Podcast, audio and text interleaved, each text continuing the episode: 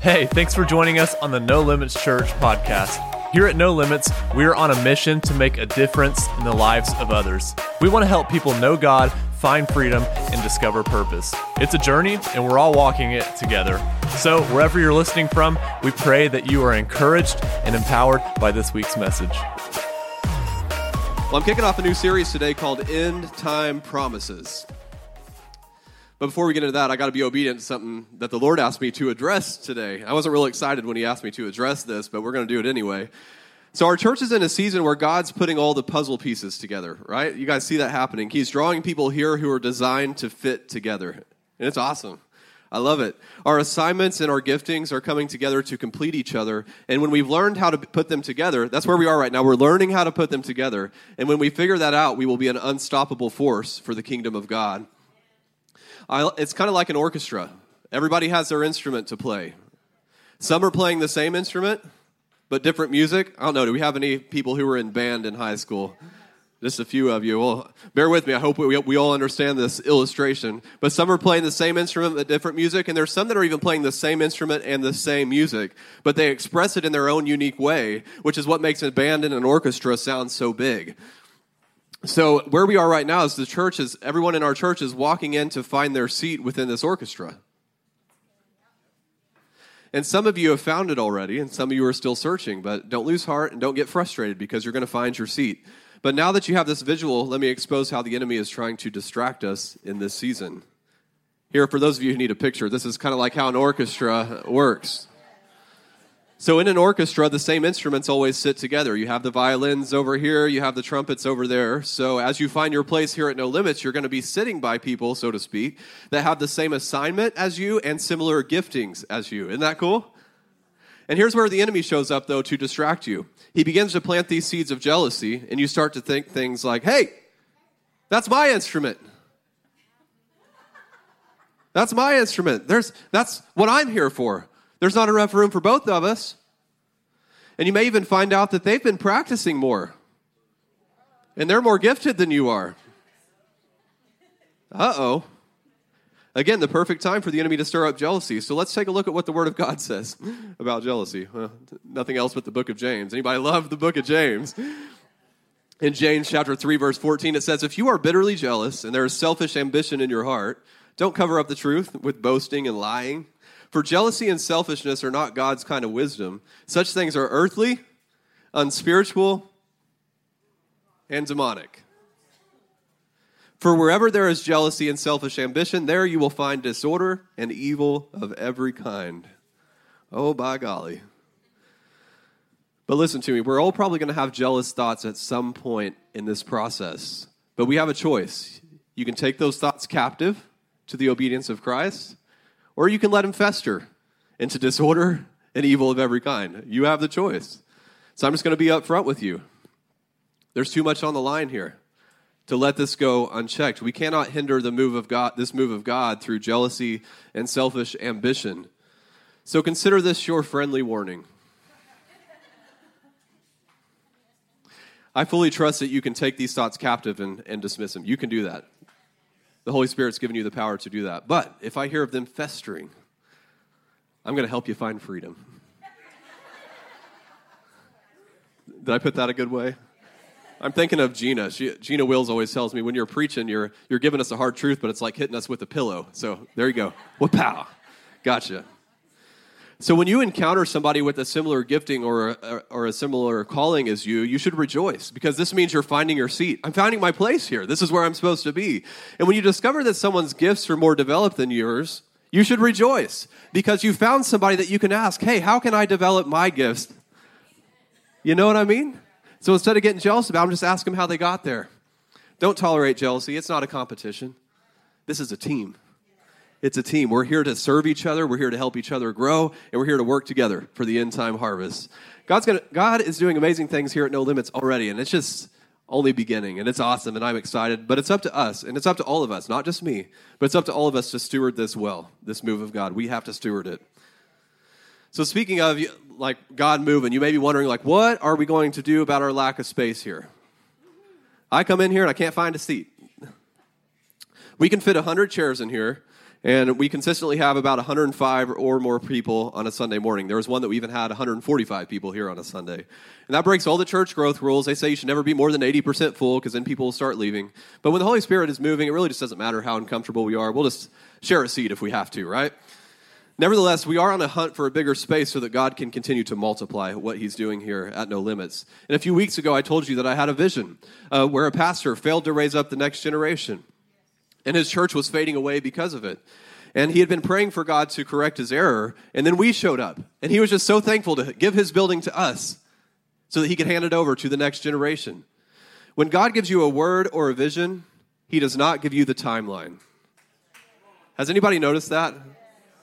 We like to manufacture the timeline, but He never gives you the timeline. He doesn't tell you when it's going to happen, but it will come to pass as long as you hold on to what He told you. Is anybody holding on for something in their life?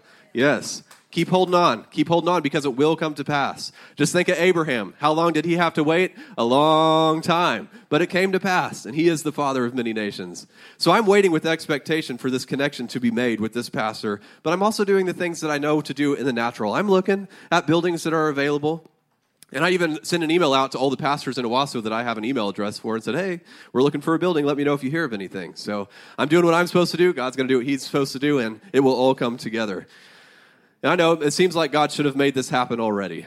I mean, I'm with you there, but He knows what He's doing. Let's trust Him with the timing and just enjoy packing this place out in the meantime. We'll look back on these days with great joy. Remember when you had to show up early just to find a seat? Remember when, if you showed up late, you had to sit in overflow? Those were good days. So make a choice right now just to enjoy this season, whether you get a seat in here, whether you're seated in overflow, whether you're standing out in the lobby.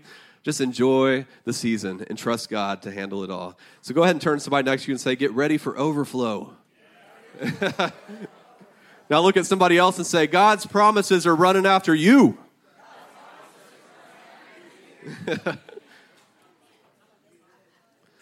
so, over the next few weeks, I have the responsibility of reminding you of the promises of God if we want to accomplish everything he has for us in these last days, then we have to live in his promises. We can't do it aside from him. We can't do this in our own strength. And I don't know how many weeks this series is going to last, but we're just going to keep at it until the Holy Spirit says otherwise. And you should know this isn't going to be just teaching about God's promises. This is going to be a manifestation of God's promises. I fully expect him to confirm his word with signs following. Do you expect it? Yes. We all should. And you know, it actually began last week when the gifts of the Holy Spirit gave us some insight on what's to come. Let me remind you, we had a tongue and interpretation. I gave the tongue, and Anthony up here gave the interpretation. Here's what he said My disciples were in the last hour. You are in the last seconds. Do not be afraid. Be bold and go out. The harvest is near. Call all that you can to God. And then Beth prophesied right after that, and she said, this is God speaking through Beth. This isn't Beth telling you that she owns you, all right? Just to make that clear. The Lord said, I own you. You are mine. You belong to me. Nothing can come against you in the name of Jesus. I bled for you, I died for you, and you are mine, says the Lord. Nobody takes anything from me. I have you in my hands. Nothing can come against you. I own you. You are mine. You belong to me. And then this transition to Beth having a face to face encounter with the Lord. And she was like facing this direction. Do you guys remember that? And she kept asking, she says, What do you want, Lord? What do you want? Like, if Beth was up here explaining it, she'd say she feel she really sensed that she was looking face to face with the Lord and asking him this question. He was kind of like pulling that out of her, wanting her to ask that question. And the answer came to me in a vision. And I came up here and I shared with you guys last week what the vision meant, but I didn't share with you the vision that I had.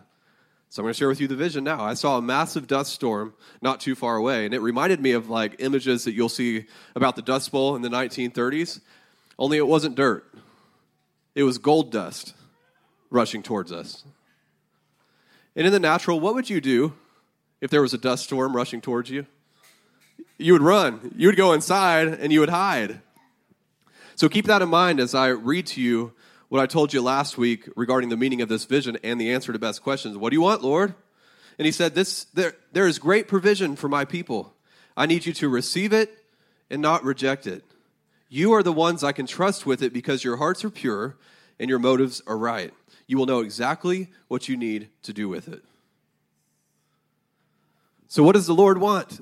He wants us to receive His miraculous provision, not run from it. So, the next day, on Monday, this past Monday, I was asking the Lord, well, where is this provision going to come from? Can you give me some deets on this? I want to understand. Because I'm a business guy. So that's really the only method that I fully understand. I understand how God generates wealth through our faithfulness in business. I get that. But God's going to use a different method this time. And I knew it. He's like, I'm not using that. I'm not using your business to do this. So he led me to review what happened to the Israelites when they escaped Egypt. And take a look at what God said. This, he prophesied this before it happened through Moses. He said, And I will cause the Egyptians to look favorably on you. They will give you gifts when you go, so you will not leave empty handed. Every Israelite woman will ask for articles of silver and gold and fine clothing from her Egyptian neighbors and from the foreign women in their houses. You will dress your sons and daughters with these, stripping the Egyptians of their wealth.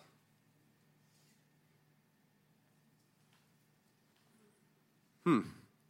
I'm just curious. Did that hit you like it did me the first time I read it? I was like, oh, my Lord, he's going to do it again. He's going to do it again. The scripture we just read was God prophesying through Moses. He was giving the Israelites a heads up so that they would receive the wealth transfer instead of run from it. Very similar to what God did for us last week. He gave us a heads up so we will receive the wealth transfer instead of run from it. I mean, can you imagine? They had been slaves to Egypt for hundreds of years. And the generation that was alive at this point when Moses spoke this had been in slavery their whole life. They didn't even know freedom, they'd been slaves. They worked hard every day just for enough to feed their families and to take care of their families while the Egyptians became wealthy on their labor. Sound familiar? Maybe like the American government becoming wealthy on our labor. And then all of a sudden, the people who had been keeping them in slavery were handing over their wealth. I mean, if God didn't tell them ahead of time, do you think they would have received it? Probably not. They would have been like, no, I'm not taking that. You're going to do something to me. Like, there's some evil exchange in this process. You're probably going to try to trick me. But when it actually happened, they received this wealth because God had told them ahead of time that this is what's going to happen. And He's going to do it again. God is going to cause the ungodly to look favorably on us and give us their wealth. So position yourself to receive because He's equipping us for the end time harvest. So I'm having to meditate on this, right? All week. I'm, I'm, med- I'm thinking about this because I like to earn what I have. Like, I'm not looking for a handout. I'm not looking for a handout. I, I want to work to earn wealth. So the thought of acquiring wealth that I didn't work for, it's a little hard for me. So I'm meditating on this.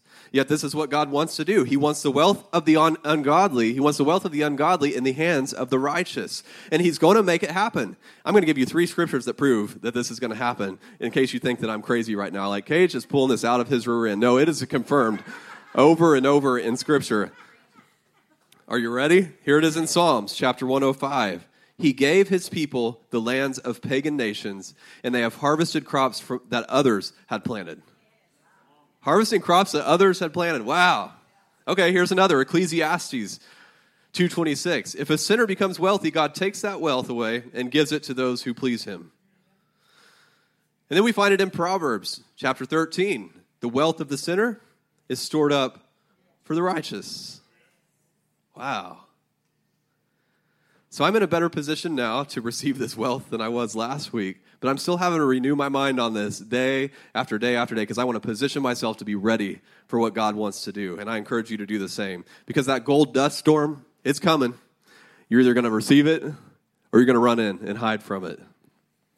So you may be thinking, how can God just transfer wealth from the ungodly to the righteous? Well, just think how easy it is to transfer wealth from one account to the other. I could initiate a wire transfer right now and, and transfer my wealth to you. Any takers? so, if the banks have figured out how to do this, we can trust that God has figured out how to accomplish the end time wealth transfer. Our job is to expect it and to receive it whenever it comes. I feel you back there, brother. Just keep in mind this wealth transfer is not so that we can start living a lavish lifestyle. No. This wealth is so we can accomplish God's agenda on the earth before the tribulation. All right? That's what the purpose of it is. So if you're thinking about how you're going to spend all this wealth on yourself, the wealth ain't coming to you. It ain't going to come to you. This is only for those who are focused on advancing the kingdom of God. And this reminds me of the story that Jesus told about a man going on a long trip. And while he was gone, he entrusted his money to his servants. One servant was given five bags of silver, another servant was given two bags of silver, and a third servant was given one bag of silver. And when the master returned from his trip, he asked the servants what they had done with his money. And the servant with five, he had, inve- he had invested and he had earned five more, so he came back with ten. The one that had two, he started a business with his two, and he earned two more. But the one with one bag of silver, he hid his money, and he brought back to the master exactly what the master had given him. And as you can imagine, the master was very pleased with the ones who had multiplied, right? Wouldn't you be pleased with that? That's awesome. Now, the one who brought back exactly what was given to them, I mean, to me, that doesn't sound so bad. If I loaned somebody money and they brought it back to me like it wasn't less, but it was the exact amount, I'd be like, okay, you know, that's not so bad. But here's what God says about that He says, You wicked and lazy servant, you, know, you knew that I reap where I have not sown and gather where I have not scattered seed. Well, well, well, pause. That sounds familiar. Didn't we just read something about harvesting crops that you didn't plant? That God's going to give us the land of the ungodly? And we're going to harvest crops that we didn't plant? Did you realize that this parable right here is part of Jesus' description of the end times? The parable of the talents is probably what you've heard it called.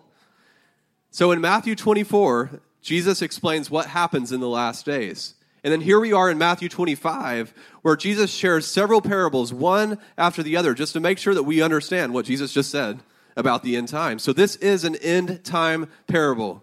So let's keep reading. So you ought to have deposited my money with the bankers. And at my coming, oh, oh, oh, end times, right? At my coming, I would have received back my own with interest. Therefore, take the one talent from him. It says talent here because that's how they measured gold and silver back then. So we're talking about take that one bag of silver from him and give it to the one who has 10. Uh oh. I mean, did somebody just say wealth transfer? The third servant was not about his master's business. He was too busy maintaining his own reputation.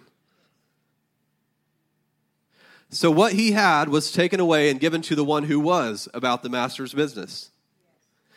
In this end time wealth transfer, the wealth of those who are not advancing the kingdom of God is going to be transferred to those who are advancing the kingdom of God.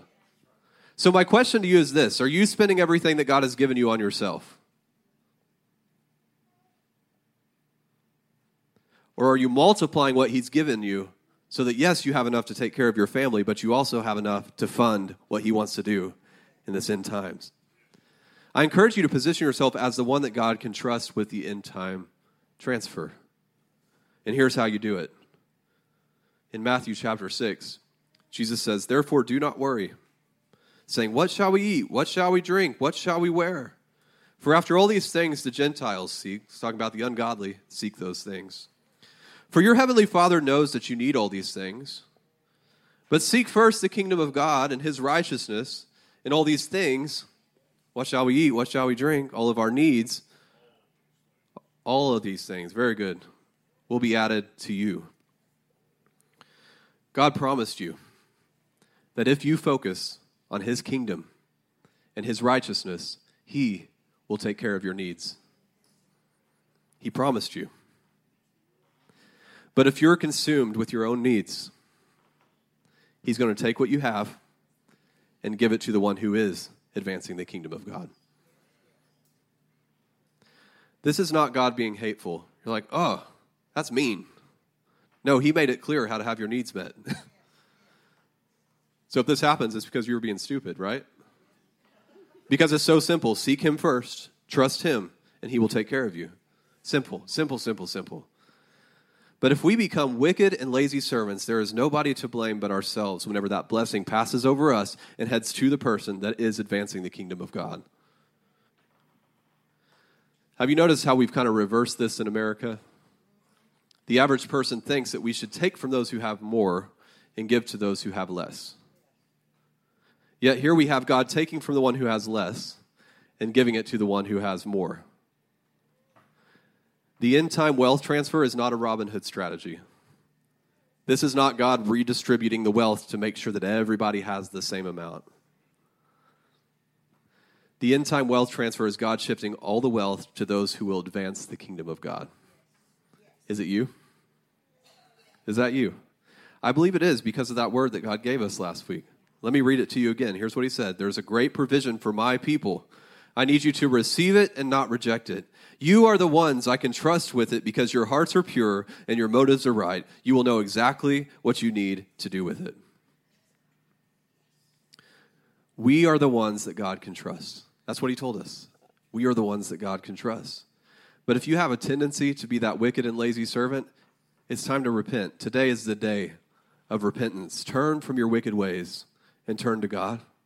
Quit worrying about your needs being met. You have to take those thoughts captive. You have to take them captive. Don't allow them anymore. Stop fretting, stop worrying, stop striving to meet your own needs.